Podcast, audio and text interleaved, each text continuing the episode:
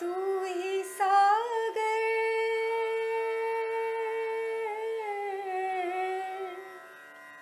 तू ही सागर है, तू ही किनारा।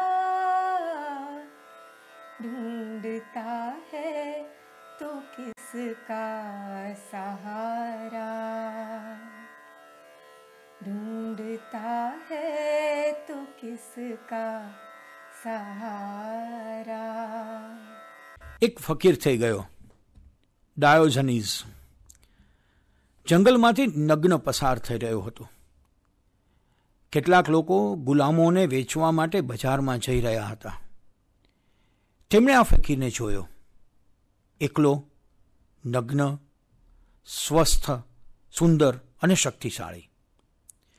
તેમણે વિચાર્યું કે આ જો પકડાઈ જાય તો એની સારી કિંમત ઉપજી શકે છે. પણ તેમને ડર લાગ્યો કે આ પકડાશે ખરો? એ અત્યંત શક્તિશાળી છે. ક્યાંક તકલીફ ન થઈ જાય. છતાં આઠ વ્યક્તિ છીએ. કોશિશ તો કરીએ. તેઓએ ઘણી હિંમત એકત્ર કરીને ડાયોજનીસ ઉપર હુમલો કર્યો. પણ એ હુમલાનો પ્રતિકાર પણ ના કર્યો? એમ કહો કે પ્રતિકાર કર્યો પણ પોતાની રીતે કર્યો. આંખ બંધ કરીને વચમાં ઊભો રહી ગયો અને તેઓને પૂછ્યું, બોલો, શું ઈરાદો છે?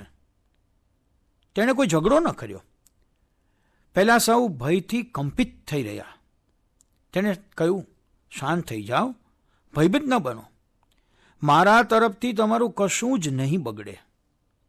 કેમ કે જેણે પોતાના પ્રત્યે ખરાબ કરવાનું બંધ કરી દીધું છે તે અન્યનું અનિષ્ટ શું કરી શકશે? બોલો, શું ચાહો છો? તમારે શું જોઈએ છીએ? પેલા ખૂબ ગભરાયા. કદાચ ડાયોજની જે એના હુમલાનો જવાબ વાળ્યો હોત, તો આટલા ન ગભરાત. એમને કહેવામાં તકલીફ પડી ગઈ કે અમે તમને ગુલામ બનાવવા આવ્યા છીએ. તેઓ એકબીજા સામે જોવા લાગ્યા. ત્યારે એમણે સામે કહ્યું, ચિંતા ન કરો. બોલો ને. તમે જે કહેશો તે થઈ જશે. તેમણે આંખો નીચે ઢાળીને કહ્યું, અમને ખૂબ સરસ આવે છે. પરંતુ અમે તમને ગુલામ બનાવવા માગીએ છીએ. ડાયોજીને જે કહ્યું, આ પણ મજાની વાત છે. ચાલો, હું ગુલામ બની ગયો. હવે શું કરવાનું મારે? પહેલાં લોકોએ ડાયોજને જ ભરી જોયું અને કહ્યું, ગુલામ થઈ ગયા? કોઈ પ્રતિકાર વગર? હા હું મારા મનનો માલિક છું. હું ગુલામ બનવાનું પસંદ કરી શકું છું. એમાં લડાઈની જરૂર ક્યાં ઊભી થઈ? બોલો હવે ક્યાં જવાનું છે? ત્યારે પહેલાં લોકોએ કહ્યું, અમે હાથમાં જંજીર નાખીએ.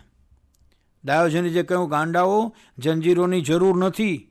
હું તો તમારી સાથે ચાલી રહ્યો છું. ચાલો, જ્યાં જવું હોય ત્યાં. તેઓ ડાયોજનિજને લઈને બજારમાં પહોંચ્યા. ભીડ એકઠી થઈ ગઈ. આટલો સુંદર ગુલામ ભાગ્યે જ ક્યારેક વેચવા આવ્યો હોય. ડાયોજનિસ મંચ પર ઊભો કરી દેવામાં આવ્યો અને લીલામ કરનારા માણસે કહ્યું કે જે આ ગુલામને ખરીદવા ચાહે તે બોલી શરૂ કરે.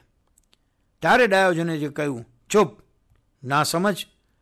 આમને પૂછ કે કોણ કોની સાથે આવ્યું છે. તેઓ મારી પાછળ આવ્યા છે કે હું એમની પાછળ આવ્યો છું? કોણ કોનાથી બંધાયેલું છે? હું એમની સાથે બંધાયેલો છું કે તેઓ મારી સાથે બંધાયેલા છે? ગુલામ શબ્દનો ઉપયોગ ન કરશો.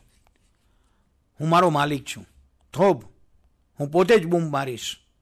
પછી ડાયોજને જે જે મંચ પર ઊભા થઈને કહ્યું, કોઈ જો એક માલિકને ખરીદવા માગતું હોય, તો એક માલિક વેચાવા માટે આવ્યો છે.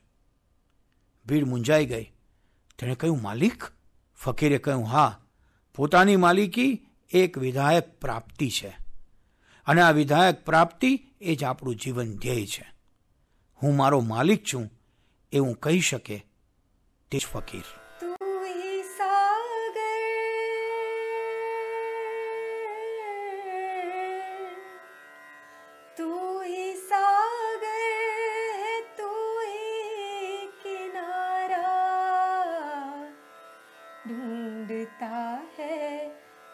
किसका सहारा ढूंढता है तो किसका सहारा